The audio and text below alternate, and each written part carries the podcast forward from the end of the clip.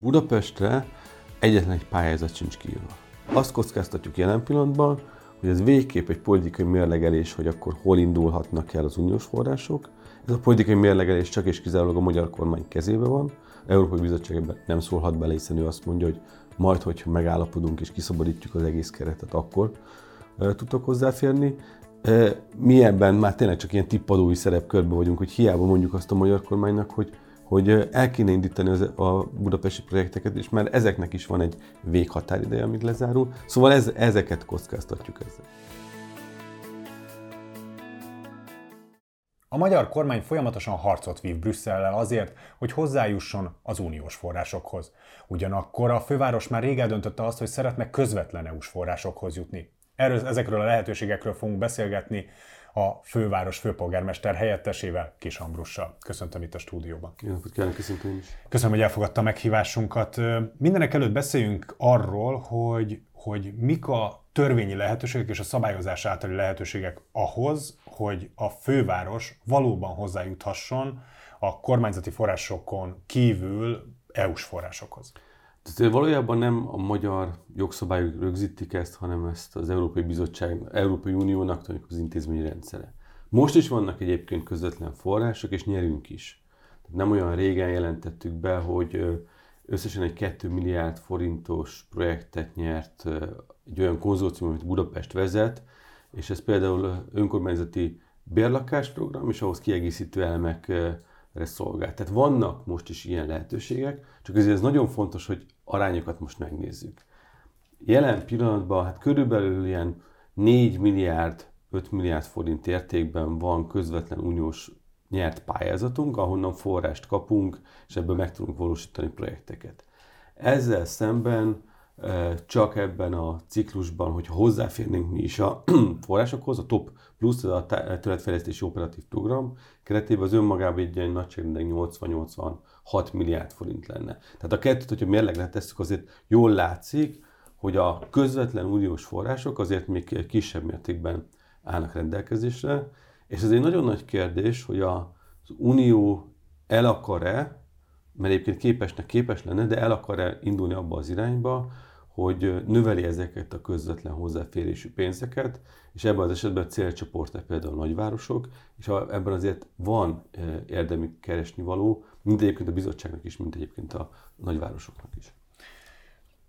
Hogyha a közvetlen uniós forrásokhoz nem férünk hozzá, az melyik részen fog leginkább fájni a fővárosnak? Hát, hogyha azok a források, amelyeket a, a, a Brüsszel és a magyar kormány háborújából adódóan zárolva lettek, akkor ez mindenhol. Tehát a közösségi közlekedés fejlesztésében, a, ö, olyan szociális projektekben, mint például a foglalkoztatás bővítése, ö, szociális intézményrendszerben dolgozókra, munkerőpiaci program, lakhatási program, energiaszegénységgel kapcsolatos programok, zöld területek fejlesztése, úgynevezett egészséges utcák program. Tehát ezek azok a források, amelyek most nagyon csúnya szóval letárgyalásra kerültek egyébként a részünkről mind a bizottság, mind a magyar kormány fele, de hát nem férünk hozzá jelen pillanatban. Azért ezt hozzáteszem, ebben azért van tudatos politikai döntés a magyar kormány részéről. Csak azért érdemes megnézni, mert hogy miről is szól ez az egész eh, zárolás, amit a bizottság végrehajtott. Valójában nem azt mondta az Európai Bizottság, hogy magyar kormány nem költhetsz pénzeket. Mert hogy eh, ilyet nem mondhat, meg nem is érdeke mondania hanem azt mondta, hogy persze te elkezdheted megvalósítani az uniós projekteket, ki is fizethetsz erre támogatásokat, sőt, tehát ugye nyilván ebből adódóan döntéseket is hozhatsz, csak egy dolgot most még nem tudsz megtenni bizonyos esetekben, beküldöd a számlákat nekünk Brüsszelbe, és majd a bizottság ezeket elutalja erre a ciklusra. Tehát ez a, ezt a kockázatot futja jelenleg a kormány. Mondhatjuk, hogy ilyen költségvetési helyzetben logikus, hogy a magyar kormány azt mondja, hogy ő a működésre e, fordít minden pénzt, és ő nem mer ilyen kockázatot beválni. Még akár azt is mondom, hogy ez egy logikus érvelésnek tűnik. De nem ez történik. Az előbb említett területfejlesztés operatív programban nyilván nem csak Budapest van benne, sőt. Körülbelül ennek 1600-1800 milliárd forintos projekt ebben a időszakban. Ebből az 1600-1800 milliárdból 86 milliárd, ami Budapestre jön, tehát azért látjuk az arányokat. Eddig meghirdettek 1000 milliárdnyi pályázatot saját kockázatterhére, és már 600 milliárd forint környékén ki is fizetett a magyar kormány. Tehát effektív megelőlegezte ezeket a pénzeket, azaz működnek ezek a projektek. Nem igaz, hogy állnak, csak az más kérdés, hogy egy politikailag mérlegel a kormány, és azt mondja, hogy Budapest számára nem nyitom meg ezt a lehetőséget, ezzel szemben mondjuk valószínűleg politikai preferencia alapján a kistelepülési Magyarországnak megnyitom ezt a lehetőséget, és számukra biztosítok forrásokat. Tehát igazából azt kockáztatjuk jelen pillanatban, hogy ez végképp egy politikai mérlegelés, hogy akkor hol indulhatnak el az uniós források. Ez a politikai mérlegelés csak és kizárólag a magyar kormány kezébe van. Európai Bizottság ebben nem szólhat bele, hiszen ő azt mondja, hogy majd, hogyha megállapodunk és kiszabadítjuk az egész keretet, akkor tudtok hozzáférni. Mi ebben már tényleg csak ilyen tippadói szerepkörben vagyunk, hogy hiába mondjuk azt a magyar kormánynak, hogy, hogy el kéne indítani az, a budapesti projekteket, és már ezeknek is van egy véghatárideje, amíg lezárul. Szóval ez, ezeket kockáztatjuk ezzel. Milyen olyan projektek vannak, amiknek vészesen közeleg a határidejük, hogyha azokhoz nem biztosít a kormány előzetes forrást, vagy legalábbis előfinanszírozást, ahogy már korábban említette, és ha kifutunk az időbe, akkor azok lényegében nem jutnak pénzhez, és nem valósulhatnak meg. Ugye itt is bontsuk ketté, mert sajnos pont ez a nehézsége, meg mint valahol a, a politikai csapdájának a történetnek, hogy bonyolult a finanszírozási rendszer. Ugye miről beszélünk, és akkor most hadd egyszerűsítsem le, hogy akkor most az agrártámogatásokat nem teszem ide az asztalra. Ugye van kétfajta kassa nagyon egyszerűen, van az úgynevezett 7 éves terv, ez ami most zárul az előző időszak, most kell befejezni a projekteket, ez egy ilyen hatalmas hajtás egyébként az egész fejlesztési rendszernek, köztük egyébként Budapestnek is, mert 23 végig nem, hogy be kell fejeznie a projekteket, hanem is kell számolni róluk. Most zajlanak még ilyen beruházások, nem tudom, árvízvédelmi beruházás. Harmadik kerületben az Aranyhegy patak mentén ez a Dunajba torkolik, és annak a visszafolyása miatti árvízvédekezés ezeket a projekteket, biciklis, bicikliutakkal építése, ezeket most zárja a főváros, és nyilván ilyen projekteket zár az ország is. Ezek elvileg nem érinthetik a zárulást, hiszen ezek elkezdett letárgyalt projektek, ezeknek a végszemlet kell majd kiküldeni.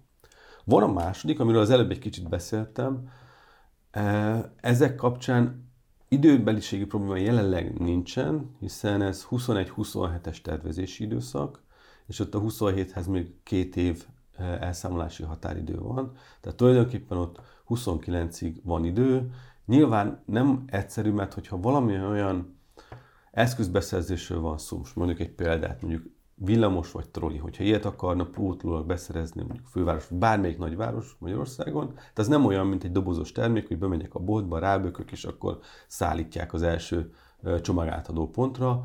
Azért ez a mostani megrendelési állományokkal, hát simán egy ilyen 27-28, de lehet, hogy 29-es szállítási határidőket tudnának vállalni. Tehát ezek azért már túl közel vannak, tehát magyarán azért ez, ilyeneket el kell indítani. De van még egy kassa, ez az úgynevezett helyreállítási alap. Ugye erről azért sok szó esik a sajtóba, ez az úgynevezett RRF program, az RRF program kapcsán nincs megállapodás még a program tartalmáról sem a magyar kormány és az Európai Bizottság között. A 7 éves tervről van, tehát ott azért a nagy kereteket e, leütötték, de a helyreállítási alap kapcsán nem, és főleg ott annak van egy része, az úgynevezett e, hitelrész, amiben ugye egyszer azt mondta a miniszterelnök, nem, nem kér, aztán kér, aztán most még mindig nincsen e, letárgyalva, hogy mit kér a dologba. Tehát még te még nem tudjuk, hogy mit kér a kormány, még nem volt ennek társadalmi vitája, tehát velünk önkormányzattal nagyon szörmentén és nagyon kismértékben volt bármifajta egyeztetés ennek kapcsán, de érdemi társadalmi vitája ennek nem volt. Az Európai Bizottsággal láthatólag ebben még mindig tárgyalások, viták, konfliktusok vannak. Ugye itt is érintik a mérföldkövek ezeket a helyreállítási alapforrásokat. És most és ebben mi a lényeg, hogy ez 26 végéig ezeket el kell végezni, le kell zárni ezeket a projekteket. És hogyha valaki most ránéz a menetre, de most van 23 nyarán, akkor ezt a beszélgetést rögzítjük. Tulajdonképpen nagy esély nincsen, hogy ezen a nyáron ez a probléma megoldódna. ha eljutnánk odáig esetleg, hogy 23 őszén megállapodás lenne a helyreállítási alapról, tehát nem forrásunk megállapít, megállapodás, onnan lehetne elkezdeni megvalósítani a projekteket, 24, 25, 2, 2 és fél év van ezeknek a me- véghezvitelére, és mondjuk egy építés, vagy egy korábban említett mondjuk speciálisabb eszközbeszerzés azért már időben kevéssé fér bele. Tehát itt azért egy érdemi nagy kockázatot fut az ország, és nyilván ebben Budapest is. Hát meg tudjuk, hogy ha valamire nagyon szűk az idő, akkor általában a költségkereten nő meg valaminek, minél kevesebb idő van valaminek a kivitelezésére. Hát abszolút, hiszen azt mondja a beruházó, vagy, a, vagy aki a Kivitelező. kivitelezőt, vagy aki, a hozza, aki eladja az eszközt, hogy azt mondja, hogy oké, okay, bevállalom, de ez borzasztó nagy kockázatot jelent számomra is, és még egyébként érthető is az ő szemszögéből, ez drágítja. Az elmondottak alapján kérdezem, hogy a források, amiket biztosítanak az EU-s pályázatoknak az előfinanszírozására a kormány részéről. Az említett 80-86 milliárdhoz képest, amire Budapest pályázhatna. Ez jelen pillanatban a kormány részéről nulla, amit biztosít? Ez nulla. Ez abszolút nulla. Tehát Budapestre egyetlen egy pályázat sincs kiírva. Minden ö, területi régiójára az országra már van, és már volt is kifizetés. Budapestre nincsen. Az a vállalása a kormánynak, most van olyan másodszori vállalása, hogy 23 őszén kiírja ezeket. Ebben most már kezdek szkeptikus lenni, de, de remélem, hogy rám cáfol az élet, tehát szerintem, szerintem megint csúszni fog. Könnyen lehet, hogy megvárják vele az önkormányzati választásokat, most nem akarok tippet adni a kormány számára. Szerintem ez borzasztó káros lenne, mert megint csak telik az idő, és, és húzódnak ezek a projektek. De ez a területfejlesztési operatív programba jelen pillanatban egyetlen egy fillér pályázat sincsen kiírva hogyha lenne pénz, tegyük fel ezt a Igen. fikciót, és hogyha lennének források, Igen. akkor ön, mint főpolgármester helyettes, hogyan látja, hogy mik lennének azok az elsődleges pontok, ahova szükség lenne ezekre a finanszírozásokra. Nagyjából már mondta, hogy milyen projektek vannak, de hogyha egy-két konkrétumot meg tudna esetleg nevezni, amiben előrelépés lehetne, és tudna fejlődni esetleg a főváros. A, nyilván itt van a infrastruktúra, és van a, a társadalom. Így ketté mondom, nyilván ez sok ponton összeér. Keveset, kevesebbet beszélünk ezekről a társadalmi, hát csúnya szóval fejlesztésekről, de ez számomra ugyanúgy szívügy, mint hogy egyébként infrastruktúrális beruházást csinálunk. De akkor kezdjük először azzal, nyilván ez egy látványosabb dolog. Ilyen fejlesztés, hogy bővíteni és egyébként csökkenteni a károsanyag kibocsátását a budapesti közösségi közlekedésre. Mit, mit értünk ez alatt? Például, hogy nyilván ne feltétlenül dízelbuszok járjanak, hanem ahol tudunk, ott váltsuk ki például a troli hálózattal, hiszen ott az elektromos energiával működik, vagy ahol lehet, hogy ezek, ezek már nagyobb beruházások, de ezre is van elméletileg forrás, hogy a vaskerekes, tehát a rögzített pályás villamos hálózatnak a bővítése. Egyébként ezekben van fantázia, el is lehetne indulni, tehát mondjuk egy olyan projektet, amiről már beszélt a főpolgármester is, hogy a Bajcsi úttól legyen villamos hálózat, és ezzel tulajdonképpen egy, egy a pesti fonódó hálózat kiteljesítését meg lehetne oldani, az egy reálisan elérhető lenne uniós forrás terhére. Ha más nem is, legalább eljutni odáig, hogy a késztervek és engedélyek legyenek a ciklusban, és hogyha maximum a következő tervezési időszakban lenne elindítva. De én ezt nem tartom még reménytelennek ebben a ciklusban sem. Most a ciklus alatt nem az önkormányzatit értem természetesen, hanem a, hanem a uniós forrásokra vonatkozó. Ugyanígy fontos, és erről beszéltem az előbb, ez az egészséges utcák, ez ar- arról szól, hogy úgy fejleszteni a közterületeket, főleg kismértékű kerületeknek a kezelésében lévő területek. Itt a belvárosi kerületekre gondolás. Nem feltétlenül, és kifejezetten külvárosiak is, olyan hát nagyobb foghírészek, amik nincsenek szerencsére beépítve, és nem is akarják azt mondjuk városképre szempontjából tovább építeni, nem akarják dúsítani a, az ott lévő szerves szövetét, a, vagy az épített szövetét a városrésznek. Ott lehetne olyan zöld fejlesztéseket csinálni, ami egyébként élhetőbbé tenni ezeket a területeket.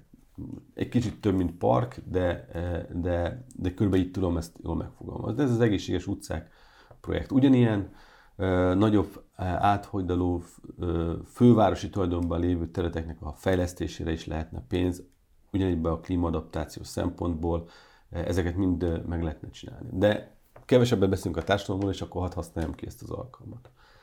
Abban szerintem nagy adóságunk van, hogy a, és ez kritika a, a kormány részéről, hogy amikor túlságosan centralizál, akkor ezzel homogenizál is. Mit értek? Az a Budapest nyilvánvalóan egy teljesen más munkerőpiaci összetételű és igényeket kiszolgáló település, mint az országnak a, a jelentős része. Azzal, hogy az állami foglalkoztatási szolgálat ez egy homogenizált rendszer lett, ezért kevesebb figyelem tud arra összpontosulni, hogy mit kellene például egy ekkora város és ekkora agglomeráció esetében csinálni a munkaerőpiacsal. És ebben a tekintetben mondtuk azt, hogy, hogy akkor ebben mi elindulnánk, és lenne egy munkaerőpiaci fejlesztési program, foglalkoztatási paktum uniós forrásból. Ez szerintem ez egy nagyon fontos. A másik a lakhatás kérdése. A uniós forrásból szeretnénk elindítani a fővárosi lakásügynökséget, ami már modell szinten készen van. Miről szól? Be tudjunk vonni több lakást a bérlakás rendszerbe. Több lakást ugye csak úgy tudunk nagy részt most bevonni, hogyha nem a saját tulajdonokat, hanem egyébként olyan budapesti lakásokat, lakástulajdonosokat szólítunk meg, akik azt mondják, hogy hajlandóak kiszámíthatóbb viszonyok között, egyébként nem is feltétlenül anyagi szempontból rosszabb ö, ö, mértékben, kiadni a lakásukat rajtunk keresztül, úgyhogy a fővárosi lakásügynökség vállalja ezzel kapcsolatos felelősségeket, viszont ezzel le lehet nyomni az árakat, ezáltal olyan budapestiek számára lehet lakhatás lehetőséget biztosítani, akik nem tudják megmérni maguknak a, a piaci bérletet. Van erre működő uniós példa? Vannak. Egyébként vannak kicsiben Magyarországon is. Egyébként vannak ennek adójogszabályi alapon is megtámogatott részei, tehát hogy a magyar jogalkotó már gondolta arra, hogy ezt lehetne segíteni. Tehát arról van szó, hogy ha önnek van egy lakása, akkor ugye gondolkozhat azon, hogy ön kiadja, és foglalkozik ennek minden nyűgével és macerájával. Azaz, hogyha a bérlővel probléma van, akkor önnek kell kezelnie, azaz, hogyha egy lakás ugye nem folyamatosan van kiadva, azért azt tudjuk, hogy átlagosan egy évben az ilyen 11 10 és fél, 11 hónappal kiadási idő, hiszen hogyha az önbérlője elmegy, akkor nem biztos, hogy másnap talál egy újat, addig üresen áll a lakása, és minden ilyen e, e, ezzel kapcsolatos nyűgönt terheli. Ebben a modellben az van, hogyha ez önkormányzati, mondjuk egy lakásügynökségen keresztül adja ki, akkor egyrészt adókedvezményt kap, ami, ami, nem, ami azt jelenti, hogy a önpozíciója nem feltétlenül romlik, átvállalja öntől a lakásügynökség a terheket, tehát azt mondja, hogy az én felelősségem mindentől kezdve, hogy kinek adom ki, egyetlen egy dolgot kérhető. Számol rajtunk, hogy olyan állapotba kapja vissza, mint amilyen odaadta. És ez egy reális elvállás az ön részéről, minden más felelősség a, a közt terheli, tehát a, az önkormányzati rendszer terheli. Viszont ezáltal lejjebb tudjuk vinni valahol közösen a lakbérárát, ezáltal sokak számára tudunk olyan lehetőséget biztosítani, akik a jövedelmük mellett most vagy nem tudják megengedni, vagy az igényeikhez képest sokkal kisebb lakást tudnak megengedni maguknak, és ezáltal érdemben lehet bővíteni a, lakásállományt. Tehát, hogy ez egy meglévő trend Európában, hogy így próbálják megoldani a lakhatási problémákat. Sajnos ugye egy olyan helyzetben vagyunk, hogy az önkormányzati bérlakásállomány pici. Nincsen piacbefolyásoló ereje. Nem úgy vagyunk, mint Bécsben, ahol képesek voltak kitartani és megtartani az önkormányzati lakásokat, és ezáltal Bécsi városháza tulajdonképpen piac befolyásoló erővel bír. Azt mondja, hogy én lejjebb lent tartom a albérletárakat, akkor nyilván a magántulajdonosok akkor egy mértékig tudnak csak emelni, hiszen egyébként piaci versenyhátrányba kerülnek. Nekünk ez elment, valószínűleg Magyarországon ez örökre elment, tehát nem hiszek abban, hogy érdemben akkor a források lennének, hogy rengeteg új önkormányzati bérlakáshoz jutnának a, a, az önkormányzatok. Ha konkrétumokat nézzük, akkor milyen kilátások, illetve milyen lehetőségei vannak a fővárosnak az érdekérvényesítésre, a, mármint az EU-s források, vagy akár a közvetlen EU-s források érdekében. Azt ugye tudjuk, hogy Jávor Benedek dolgozik a fővárosnak elsősorban a brüsszeli közbenjárás tekintetében, de hogy az ő hathatos közeműködése mellett van-e bármilyen érdekérvényesítő lehetősége a fővárosnak? Hát egyrészt az, hogy a, mégis mi vagyunk Budapest fővárosa, tehát hogy egyébként gazdasági potenciálja és társadalmi struktúrája szempontjából azért van egy megkerülhetetlen szerepünk. Ha,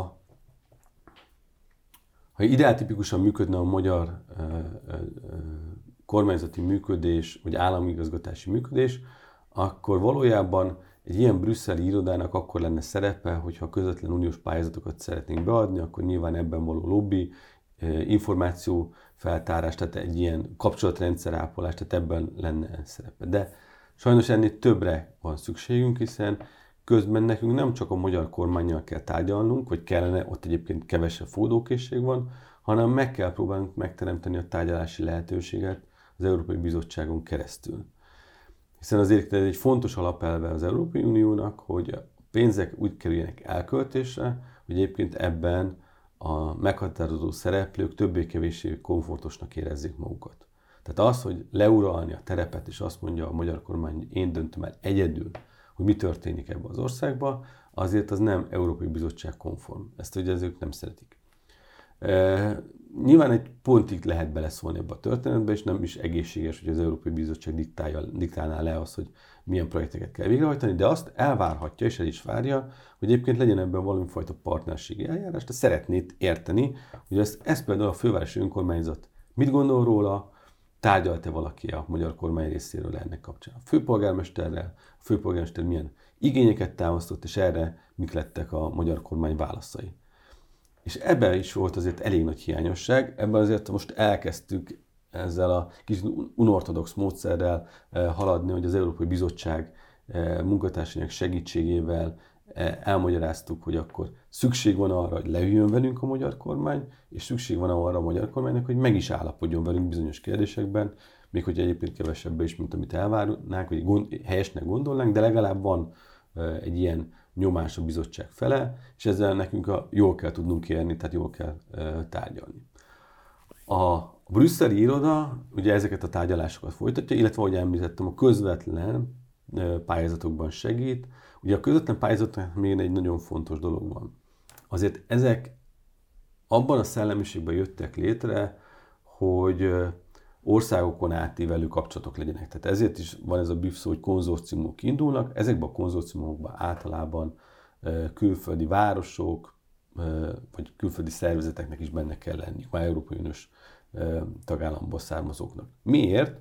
Hiszen ezek a közvetlen támogatások, ez valami fajta innovációról, valami fajta fejlesztésről szól, és ennek a, az Európai Unió tagállamai között való szétterítését szolgálná ez a projekt. Tehát amikor ön azt kérdezte tőlem, hogy a nagyon-nagyon helyesen, hogy a lakásügynökségi modellnek van-e Európában valamilyen csirája, akkor ez azért jó kérdés, mert hogy nekünk az is a feladatunk, hogyha valami újat ebben ki tudnánk fejleszteni, azon kívül, ami már kialakult, akkor ezt terítenünk kellene Európai Uniós tagállamok között, hogy mások is ezt e, felkarolhassák és magukkal vihessék. Ilyen példa, például ez egyik ilyen társadalmi szempontból szerintem nagyon hasznos, az élelmezésügyi projektek, amiben pályáztunk, és három projektben is nyertünk az Európai Bizottságnál. Élelmezésügyi projekt az így önmagában nagyon elvont, de a valóságban mit jelent? Például modernizáljuk a közétkeztetést, a menzákat. Hozzunk bele olyan elfeledett élelmiszer típusokat, alapanyagokat, amelyek most már kikoptak, viszont például magas fehérje értékkel elég erős tápanyagtartalommal bírnak. Vagy úgy alakítsuk át az étkezési rendszert, közétkeztetési rendszert, hogy olyan alapanyagok kerüljenek bele, amely helyi gazdaságokból származik, tehát nem kell átutaztatni Európát. Fenntarthatóbb. Így van. És ebben a projektben például van uh, Izmir település, aki, aki egy olyan uh, partner, aki majd ezeket, amiket kialakítanak a kollégák, azokat el tudja vinni, és megnézni, hogy az ő közegében működik-e.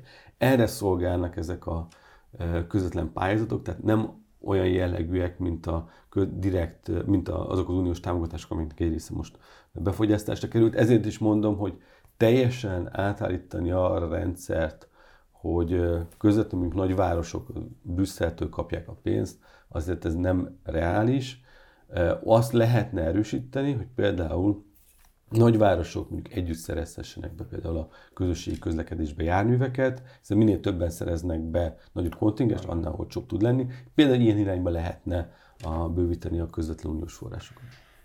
Összehasonlítva a 2019 előtti ciklussal, mennyire látványos ön szerint az, hogy mennyi beruházás, mennyi fejlesztés valósul meg uniós források segítségével a fővárosban. Itt most igazából az érdekel, hogy az emberek mennyire érezhetik ön szerint azt, hogy ebben van azért eltérés. Ugye van, azért is, mert az Unió dolgozik egy olyan szóval, hogy konvergencia. Tehát, hogy milyen felz- milyen társadalmi gazdaság felzárkózási szinten van egy adott régió.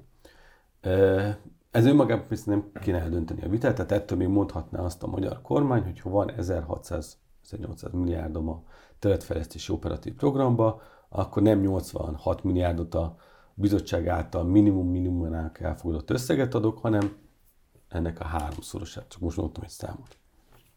De nem mondja, tehát hogy azt mondja, hogy a, minden pénzt a Budapesten kívüli területekre visz.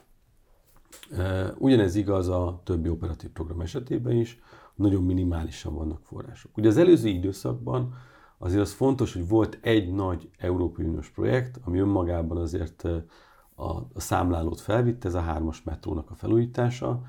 Sajnos ebben az időszakban nem látszik, hogy metróba tudnánk haladni. Tehát igazából ugye egy ekkora város valójában nem tud soha olyan költségvetési helyzetben lenni, hogy önmagában, saját forrásból metró beruházást végre tudjon hajtani. Ez azért külső forrásra van szükség, nyilván vagy a magyar hazai forrásra, vagy Európai Uniós forrásra. Ugye az előző időszakban volt a hármas metró, az azt megelőzőben a négyes metró, tehát hogy eddig minden etapban volt valamilyen fajta metróberuházás. Ebben a tervezési ciklusban nincsen metróberuházás, lehet, hogy talán mondjuk a hármas metró meghosszabbításának a tervezése Káposztás megyer irányába beleférhetne, de az, hogy ez ebbe kapavágás és, és, és bármilyen érdemi elindulás legyen, azt szinte kizártnak látom jelen pillanatban. Kormány azt mondja, hogy most nem metrót csináljunk a fővárosi közösségi közlekedés szempontjából, hanem egyébként a HÉV hálózatot újítsuk fel. Én nem is akarom azt mondani, hogy ez butaság, mert hogy egyébként tényleg rászorul a HÉV hálózat a felújításra, járműcserére, tehát valóban van erre szükség a dologba. Én csak azt állítom meg tényként, hogy ebben a tervezési időszakban valószínűleg nem lesz semmilyen érdemi, sőt, érdemi metróberuházás biztosan nem lesz, maximum talán tervezés tud lenni arra, hogy majd a 27 utáni uniós ciklusra e, odaérhessünk kész tervekkel, és akkor el lehessen remélhetőleg indulni valamilyen irányba. Ez szerintem ez egy probléma, ehhez azért ezt nyilván forrás kellett volna átcsoportosítani, jelenleg ez nem látszik. És azért ez sajnos nem is olyan, hogy a, ha most a helyreállítási alapból ezt meg lehessen valósítani, hiszen kizárt, hogy 26 végig érdemi ekkora infrastruktúrális beruházás legyen. Tehát ez egy, ez egy gond. A másik ilyen ö, probléma, hogy ö, azért a közösségi közlekedésben van olyan eszközállomány, ami most már élettartalmon túl van. Nem azt jelenti, hogy veszélyes lenne, csak hát amikor ezt építették, akkor nem gondolták, hogy ennyi ideig fog működni. Ilyen például az egyes metrónak, a sárga metrónak, föld alattinak a járműállománya, tehát ennek a cseréjére szükség lenne mindenképpen, és ezért ennek azért nagy forgalma van, tehát ez mindenképpen meg kellene lépni. Erre is pályáztunk, ezt is gondoltuk, hogy be lehetne lobbizni az uniós források terére, nem fért bele abba a keretbe, amit a számunkra a magyar kormány hagyott, mint lehetőségként. Tehát ezek azért mindenképpen problémák, és ez azért problémák, mert hogy azért örökre nem lehet ezeket a járműveket üzemben tartani, tehát folyamatosan napjainkban kell tartani a cserének valamilyen lehetőségét, és azért ez nem egy egyszerű beruházás, szintén nem egy dobozos termék abban a szempontból, bemegyek egy szalomba, és akkor elhozok onnan. Azért ezeket le kell gyártatni, ezért viszonylag speciális a magyar metróhálózatnak ez a része, le kell gyártatni, idő, amíg megérkezik, tehát hogy ezért ezek hosszabb beruházások. Főpolgármester helyettes úr, köszönöm szépen a beszélgetést. Köszönöm szépen. Önöknek pedig köszönjük a megtisztelő figyelmet. Ha lemaradtak volna, akkor ugye visszanézhetik online adásainkat. Ha eddig nem tették volna, akkor pedig iratkozzanak fel csatornáinkra. A komment szekcióban pedig szóljanak hozzá a halottakhoz. Hamarosan friss adással várjuk Önöket. Akkor is tartsanak velünk. Addig is a viszontlátásra, viszont hallásra.